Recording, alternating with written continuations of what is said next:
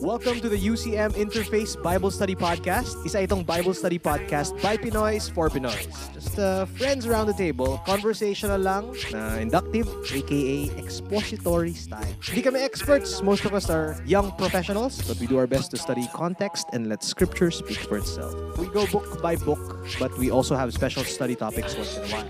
But before we start, salamat. Thanks for joining us. And kung trip nyo itong ginagawa namin, please subscribe.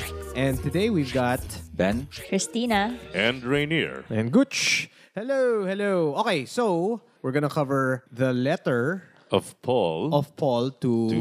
Philemon or Philemon. Yeah. Ano nga ba? Ano ba? Ano ba? Para Nasanay na ako ng Philemon eh. Kasi alam mo naman ako galing akong America. Ah, wala. American accent. Hindi, pero I kasi don't. I'm not sure yung phi, yung yung pronunciation of phi. eh.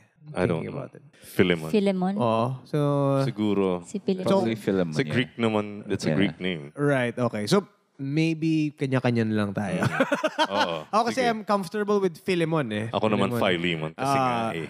We're gonna do this coverage ng Philemon in two Session. sessions. The first one, which is this one, is going to be about is how this letter impacts society. Meron siya kasing macro level. okay. Kasi kadalasan, pag tinignan natin yung Bible, tinitingnan natin lagi yung, how does How does this it Apply to Apply me. to me. Ah, ah, ah. Pero this time, hindi.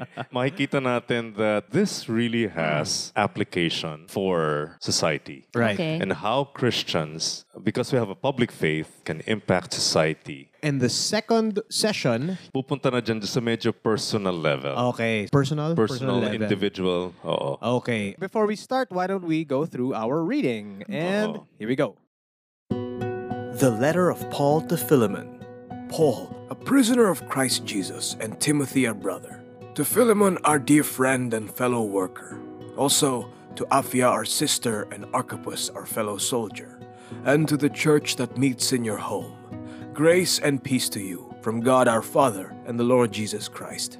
I always thank my God as I remember you in my prayers, because I hear about your love for all his holy people and your faith in the Lord Jesus. I pray that your partnership with us in the faith may be effective in deepening your understanding of every good thing we share for the sake of Christ. Your love has given me great joy and encouragement because you, brother, have refreshed the hearts of the Lord's people. Therefore, although in Christ I could be bold and order you to do what you ought to do, yet I prefer to appeal to you on the basis of love. It is as none other than Paul, an old man and now also a prisoner of Christ Jesus, that I appeal to you for my son Onesimus, who became my son while I was in chains. Formerly he was useless to you, but now he has become useful both to you and to me. I am sending him, who is my very heart, back to you. I would have liked to keep him with me so that he could take your place in helping me while I am in chains for the gospel. But I did not want to do anything without your consent, so that any favor you do would not seem forced, but would be voluntary. Perhaps the reason he was separated from you for a little while was that you might have him back forever. No longer as a slave, but better than a slave, as a dear brother. He is very dear to me, but even dearer to you, both as a fellow man and as a brother in the Lord. So if you consider me a partner, welcome him as he would welcome me. If he has done any wrong or owes you anything, charge it to me. I, Paul, am writing this with my own hand. I will pay it back, not to mention that you owe me your very self. I do wish, brother, that I may have some benefit from you in the Lord. Refresh my heart in Christ. Confident of your obedience, I write to you, knowing that you will do even more than I ask. And one thing more prepare a guest room for me, because I hope to be restored to you in answer to your prayers. Epaphras, my fellow prisoner in Christ Jesus, sends you greetings, and so do Mark, Aristarchus, Demas, and Luke, my fellow workers. The grace of the Lord Jesus Christ be with your spirit. Why don't we talk about yung Background nung background letter. background of the letter. First, I'm going to talk about the, yung summary, Right. which is basically yung request ni Paul. Meron kasing slave na tumakbo. Pangalan ng slave na to ay si Onesimus. Oo, yung tagagawa ng barong. Oh. Parang ni Philemon. Alam mo ba yun? Yung brand ng Onesimus. okay. Oo. so, Barong. Oo. tumakbo siya after a certain crime. Pero hindi, Possibly. possibly a crime. It wasn't mentioned in hindi the siya letter. mentioned. And then, somewhere along the way, got to meet Paul. Or maybe, it could be that he, He probably knew went, Paul already. Oo. He intentionally went to Paul Oo. kasi kilala ni Paul yung master niya, Oo. si Philemon. In the process of their relationship, naging believer tong si Onesimus. And then, naging ministry helper ni Paul Habang nakakulong siya. habang nakakulong siya. Oo. Diba? And then, uh, nag-request si Paul through this letter, sending it to Onesimus' master, who is si Philemon, requesting na tanggapin ulit ni Philemon si Onesimus, Si sa Onesimus. household niya without punishment. Without the punishment required by the Roman law. Which is... Aba, Ah, bugbugin kasi ka kaya. dahil tumaka siya. Oo. Pwede kang bugbugin. Okay. Yeah, severe punishment. Tsaka, ang interesting thing dito is that kasi slave si Onesimus, di ba? And he ran away.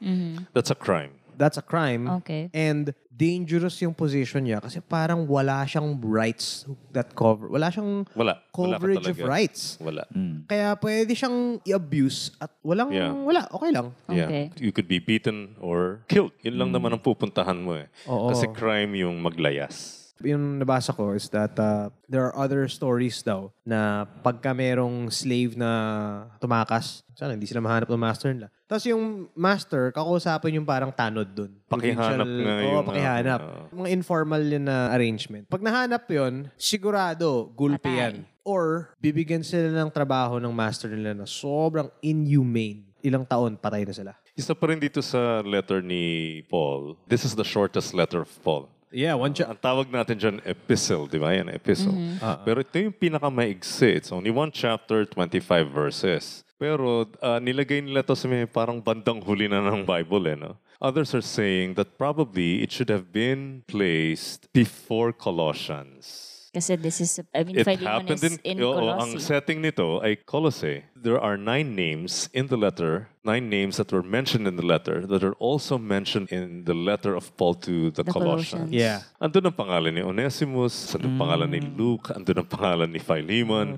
So maraming mga pangalan na nandun sa letter to Philemon na nandun din sa letter to Colossians. And the fact that Philemon lives in Colossae, so talagang isang, mag, kumbaga magkakamag-anak tong letters na to. Right, That makes right. sense. Oo. Kasi may nabasa ako na si Onesimus was actually bringing the letter of Paul to the Colossian church. Mm. And at the same time, dahil papunta na rin siya doon, parang sinama tong letter to Philemon. And that being said, let me cover yung where and when. Sinulat ng sabay daw yung letter to the Colossians. oo, at yung Philemon. oo. When Paul was in prison around AD 58 to 60, pero may nagsabi din na AD 56. Oo, depende, depende. na lang kung, Kung saan. saan nga ba? Oo. o may, may theories kasi yan, nakakulong dalawa. nung Ang time na theories, baka sinulat nito ni Paul nung napreso daw siya sa Ephesus. So that's like early 50s. 50s, eh kung doon naman siya sa Rome na preso, ano na yan, ang 60, AD, mga ganong petsa na yan. And th- that was the last imprisonment. Hindi na nga siya nakalabas. Right. But I think it doesn't really matter kung Yeah. saan. Oo. Oh, pero maganda lang i-cover 56, 58, 60, Mm. whatever. But just something that might be interesting for our listeners to know. Pero gusto kong Later. rin balikan yung sitwasyon ni Paul because he was in prison. Yeah. Kasi kailangan maintindihan natin ano yung ibig sabihin nung imprisonment. Okay. During his time, Paul's time, at saka yung sa atin. Kasi sa atin, pag napreso ka, parang minsan yun na yung punishment. Di ba? Yes. Pag napreso ka kasi may ginawa ka, kaya kukulong ka. Mm. Mhm. And then, of course, may trial pa rin. Pero, yun na yung immediate punishment na yun. Sa kanila, hindi. Hindi yun ang punishment. Ano pala yun? Maghihintay ka lang dun sa totoong punishment mo. Okay. Oo, na pwede kang magkilutin o bitayin. That was the actual punishment. When you're in prison, they're still deciding how to punish you. Ang hassle yun ah. Oo, Ah, ganun. okay, okay. Oo. Kaya nung nakakulong si Paul, hindi pa yun ang punishment sa kanya. Pinag-iisipan pa nila kung paano siya paparusahan. Saka sa dulo, pinugutan siya, di ba? Yeah, kasi ang Roman citizen, ang capital punishment na hindi pwedeng crucifixion. That's only for non-Roman citizens.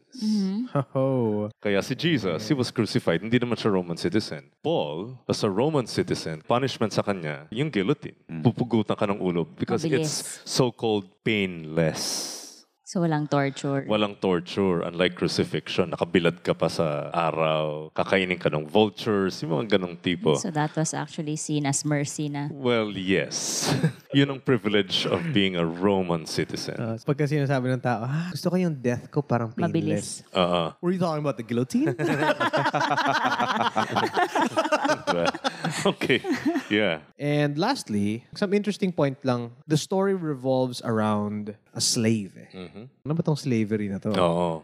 Okay, so we can start. How do we go through this? Okay, ang gusto ko matingnan ulit natin yung buong kwento. Alamin natin kung sino muna yung major characters. Are really only three major characters here in the letter. So that would be Philemon, Okay. Onesimus, And? and Paul. Yan. Now, di ba, pag iba't ibang genre sa Bible, iba't iba din yung approach sa pag-interpret. Kailangan isipin din natin yan. Right. Now, because this is a letter, ang dami mong dapat alamin. Ano ba yung context ng letter? Ano ba yung occasion? Bakit sinulat ni Paul ito? So those are the things we need to identify. Ganito lang yan. Halimbawa, tayo nasa coffee shop tayo. Yung katabi nating table, grabe yung kwentuhan. We cannot help but listen to the conversation. Mm. Pero ang hirap intindihin ng conversation because we don't really know the context. We're really just eavesdropping.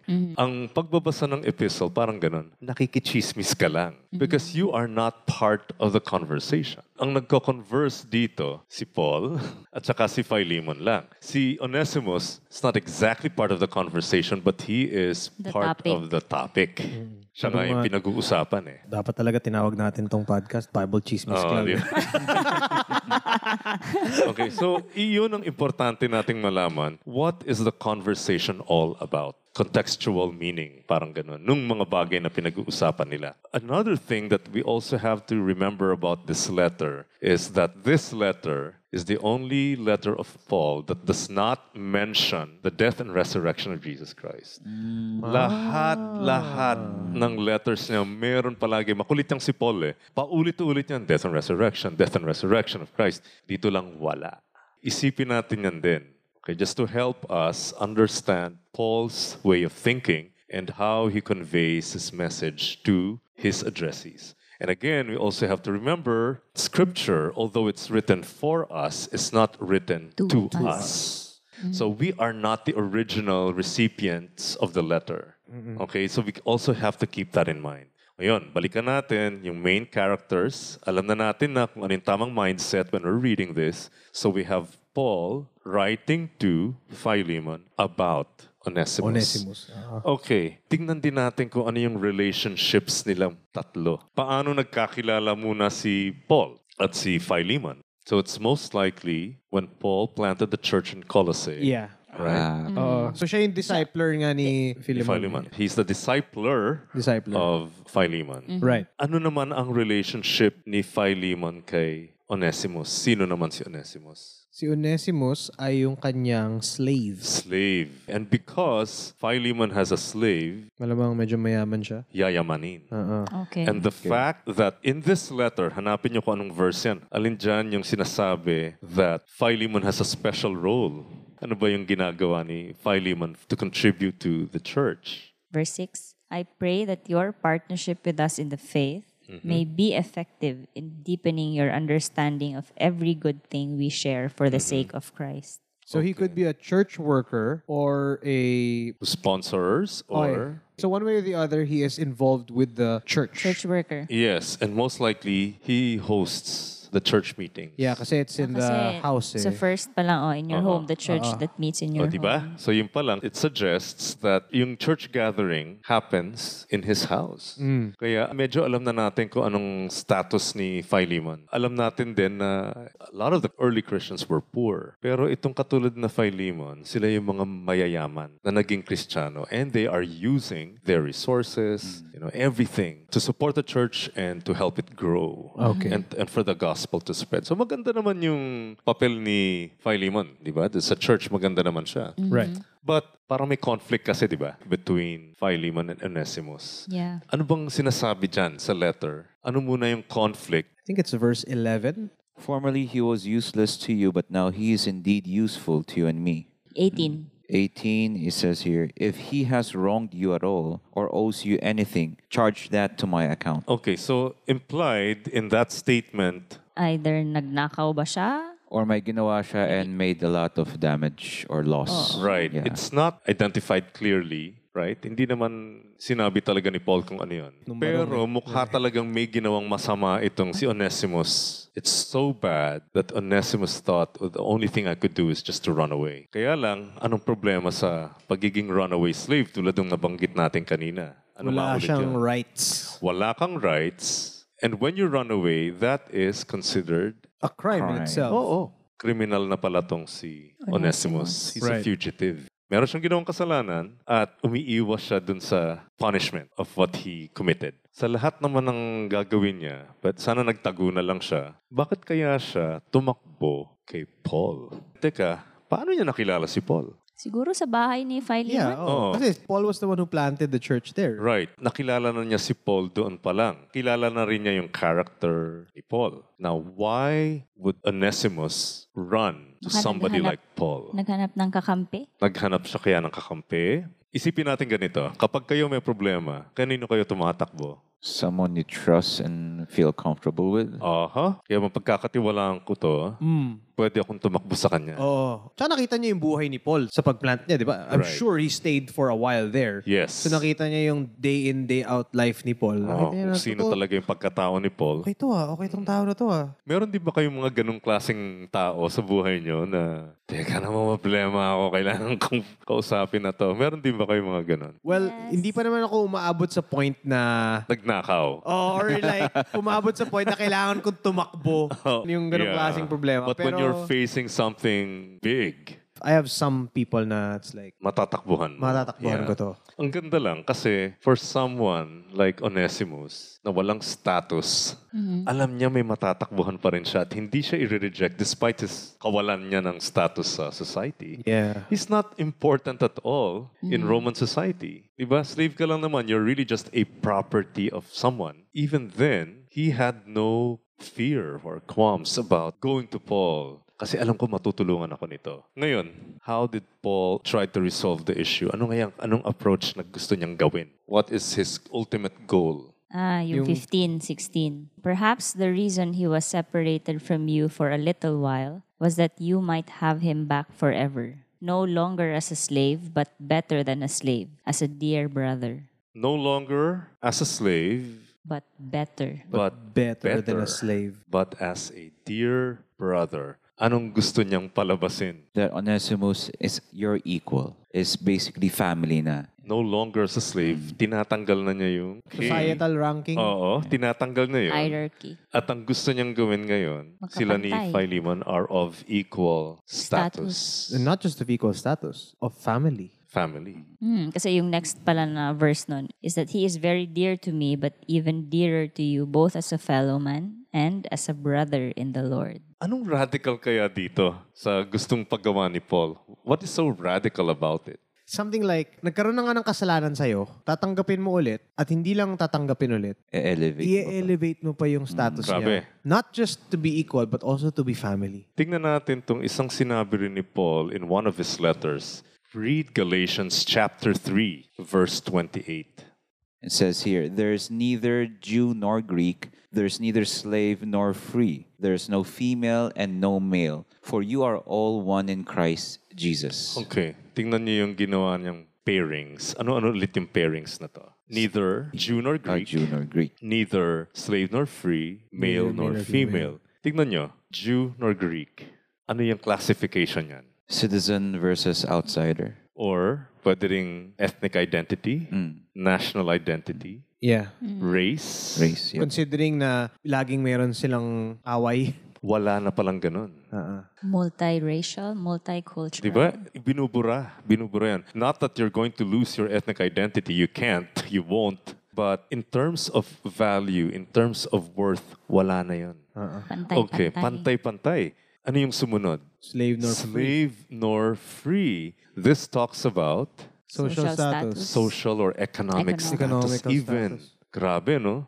And to think this is first century. Nga. Whether you're rich or you're poor. You're all the same. And then, of course, ang pinaka-sensitive, la- e- even now, male nor female. Na may mga nabasa ako dati na, well, although, kina-question ng iba whether it's true or not, pero nagandahan ako, kaya maniniwala na lang ako.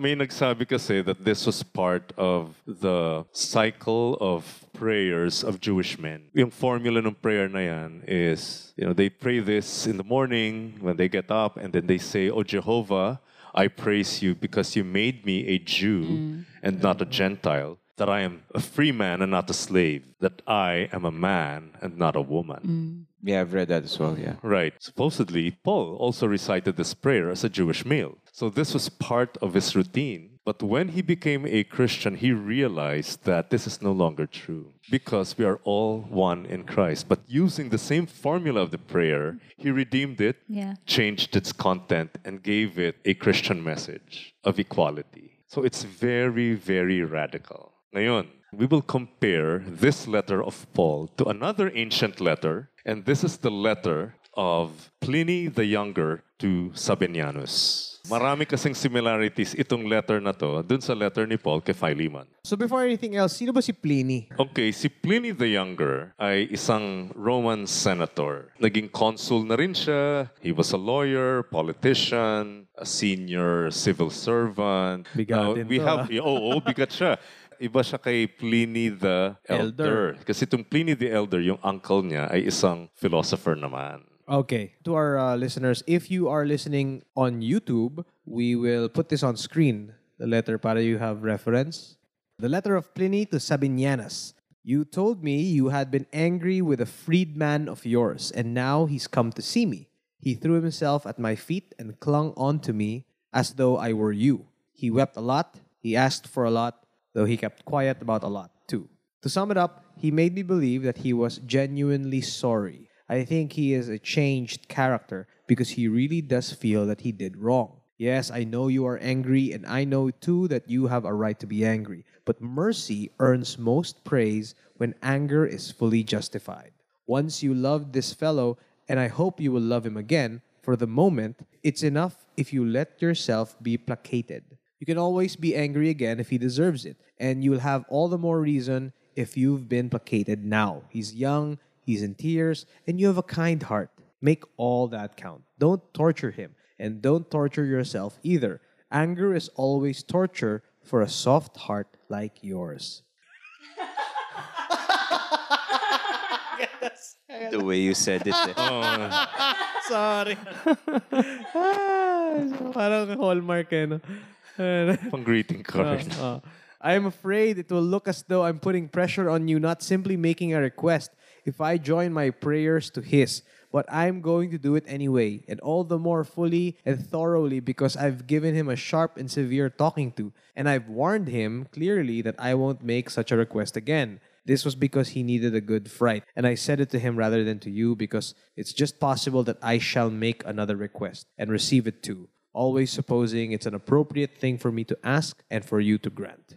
Yan. Game. Okay, napansin niyo ba na may similarities yung letter ni Pliny to Sabinianus sa letter ni Paul kay Philemon? Yeah, merong tatlong tao din. Okay. May master at merong, dito hindi nga slave, freedman to, eh, di ba? Freedman pa nga eh. Oh, Ano nga ba ang freedman? Ano sila yung mga dating slaves? Ngayon, let's say, nabayaran na nila yung utang nila o nabili na nila yung whatever is Freedom, the oh. price of the slavery. Now you're considered a freedman. Pero minsan, yung mga freedman na yan, hindi pa rin makakuha ng trabaho. Bumabalik sila dun sa slave owners nila. Okay.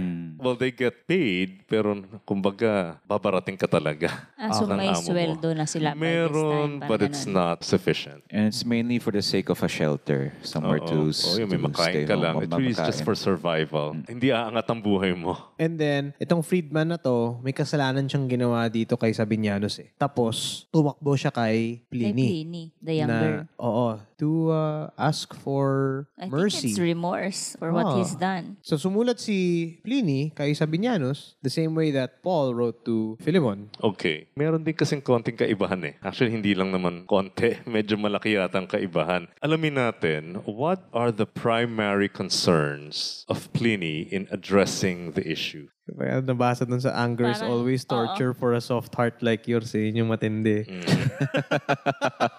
From the looks of it, yung concern ni Pliny is not really about the freedman. It's about yung high blood ni Okay. Sabinianus na huwag ka na magalit. Ah, ah. Like, masasaktan ka lang eh, di ba? Anger leads to the dark side eh, di ba? Gusto ko yung sinabi niya, yung, mercy earns most praise when anger is fully justified. Yun, no? Parang, sige magalit ka lang. Magalit ka, Mas pero... maraming mercy. Oo. Tsaka, mas may praise yung mercy mo.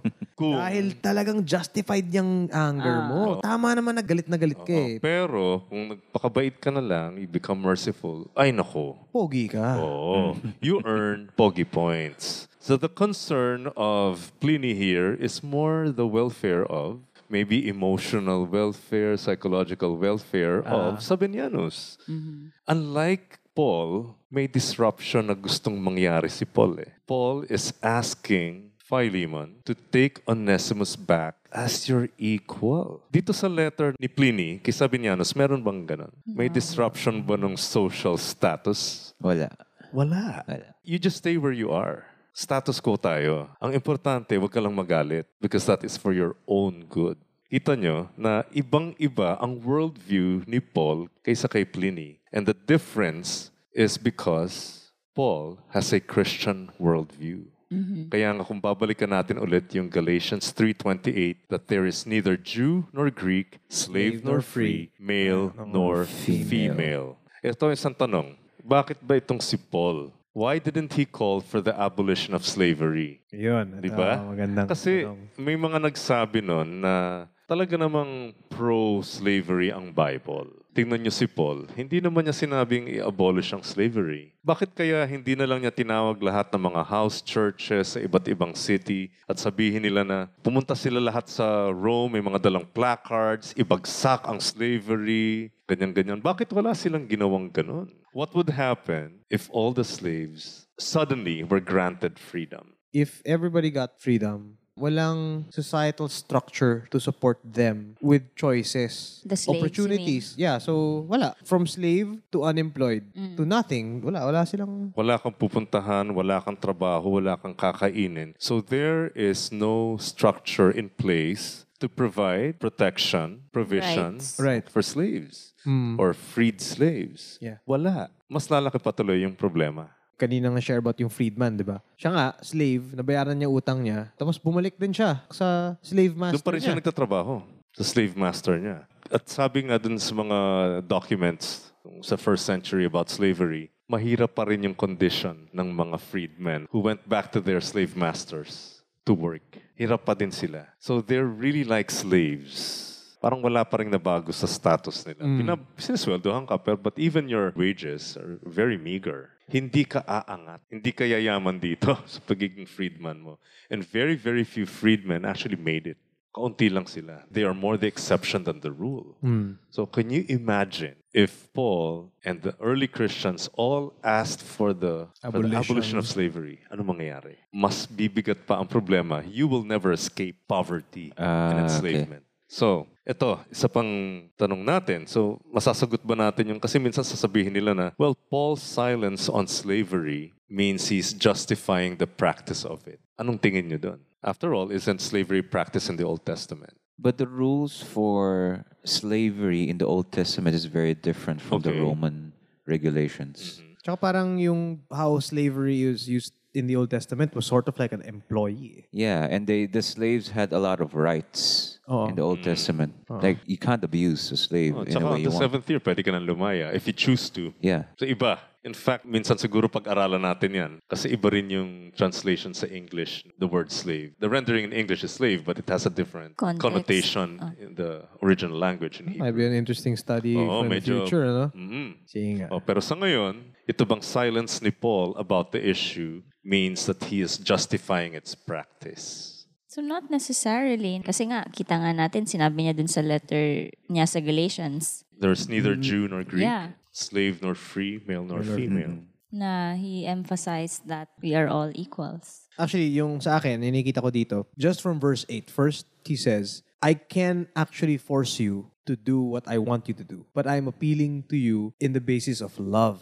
Ganon. So And the motivation is the motivation is love, Christ-like love. And then, appealing to Philemon to take him back in love as a brother. okay, So ngayon, pagbalik niya, hindi siya slave. hindi na. Oo. Although he never called for the abolition of slavery, iba yung ginagawa ni Paul dito. Kumbaga, naglagay siya ng time bomb.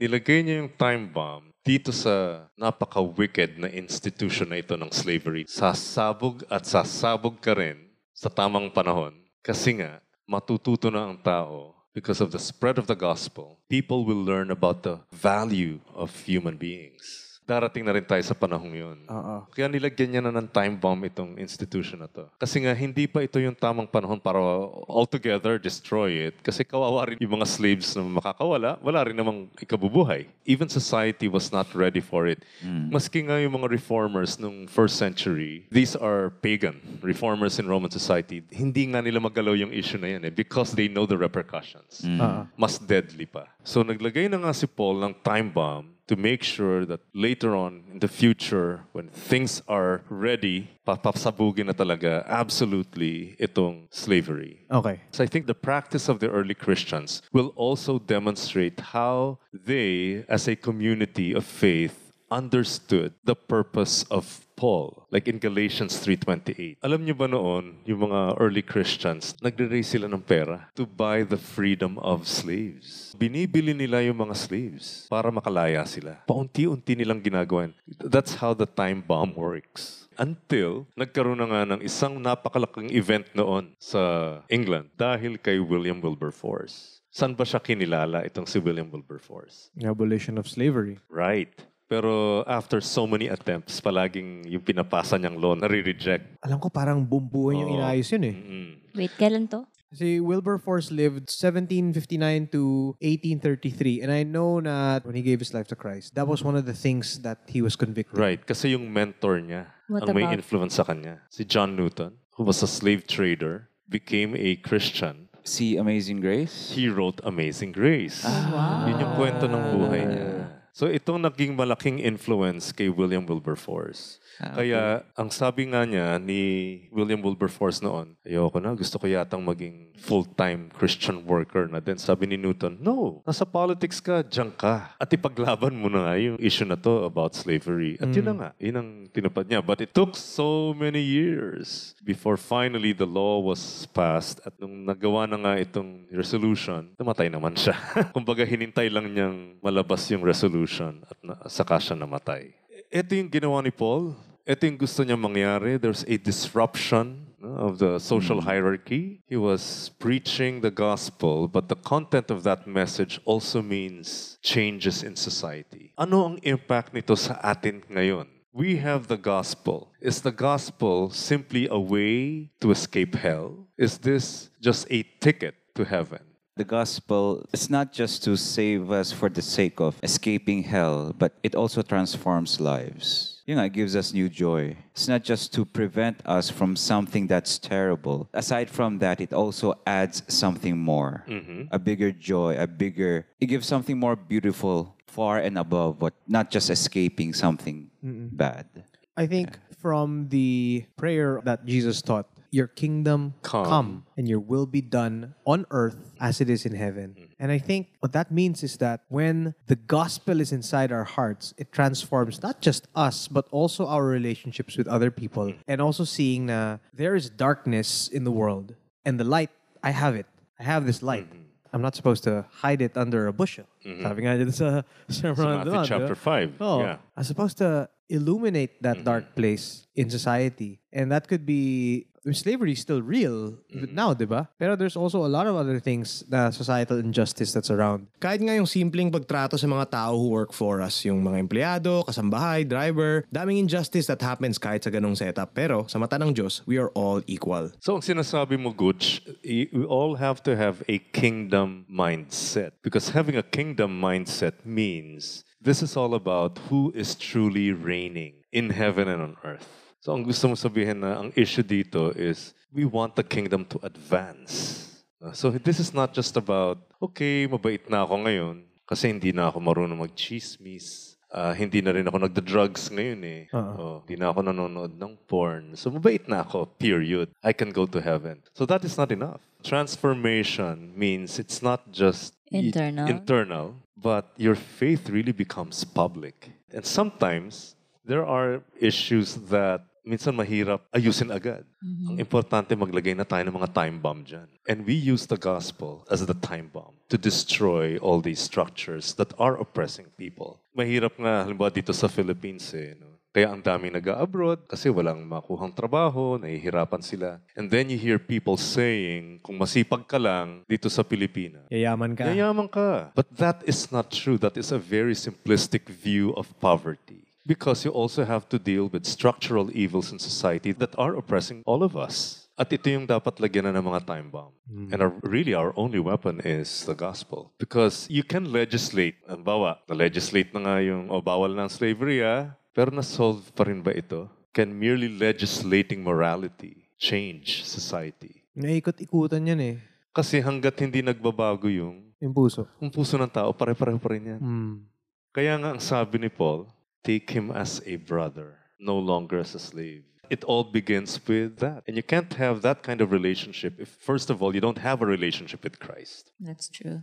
And as we end, let's end with the words of Jesus in red in Sermon on the Mount, Matthew 5 13 to 16. You are the salt of the earth. But if the salt loses its saltiness, how can it be made salty again? It is no longer good for anything except to be thrown out and trampled underfoot. You are the light of the world. A town built on a hill cannot be hidden. Neither do people light a lamp and put it under a bowl. Instead, they put it on its stand, and it gives light to everyone in the house. In the same way, let your light shine before others, that they may see your good deeds and glorify your Father in heaven. I love it na dito, we are the salt of the earth. And nga eh, if we do not do our part, we say we, we give our life to Christ and yet do not become salt in the world, we are better off as road material to be trampled by men underfoot. The light that has been given to us by Christ is not just for us, it's for others. It's for the transformation of the world. Amen. Yeah, and that is the first part. This one is talking about yung societal um, Impact. impact of it. In the next one, it's going to be more personal. A personal reflection more on the letter of Paul to Philemon. Okay, hope to see you guys on the next episode, and we hope that you guys got to learn something from this one. See ya. Thank you for listening. All right, Bye-bye. see ya.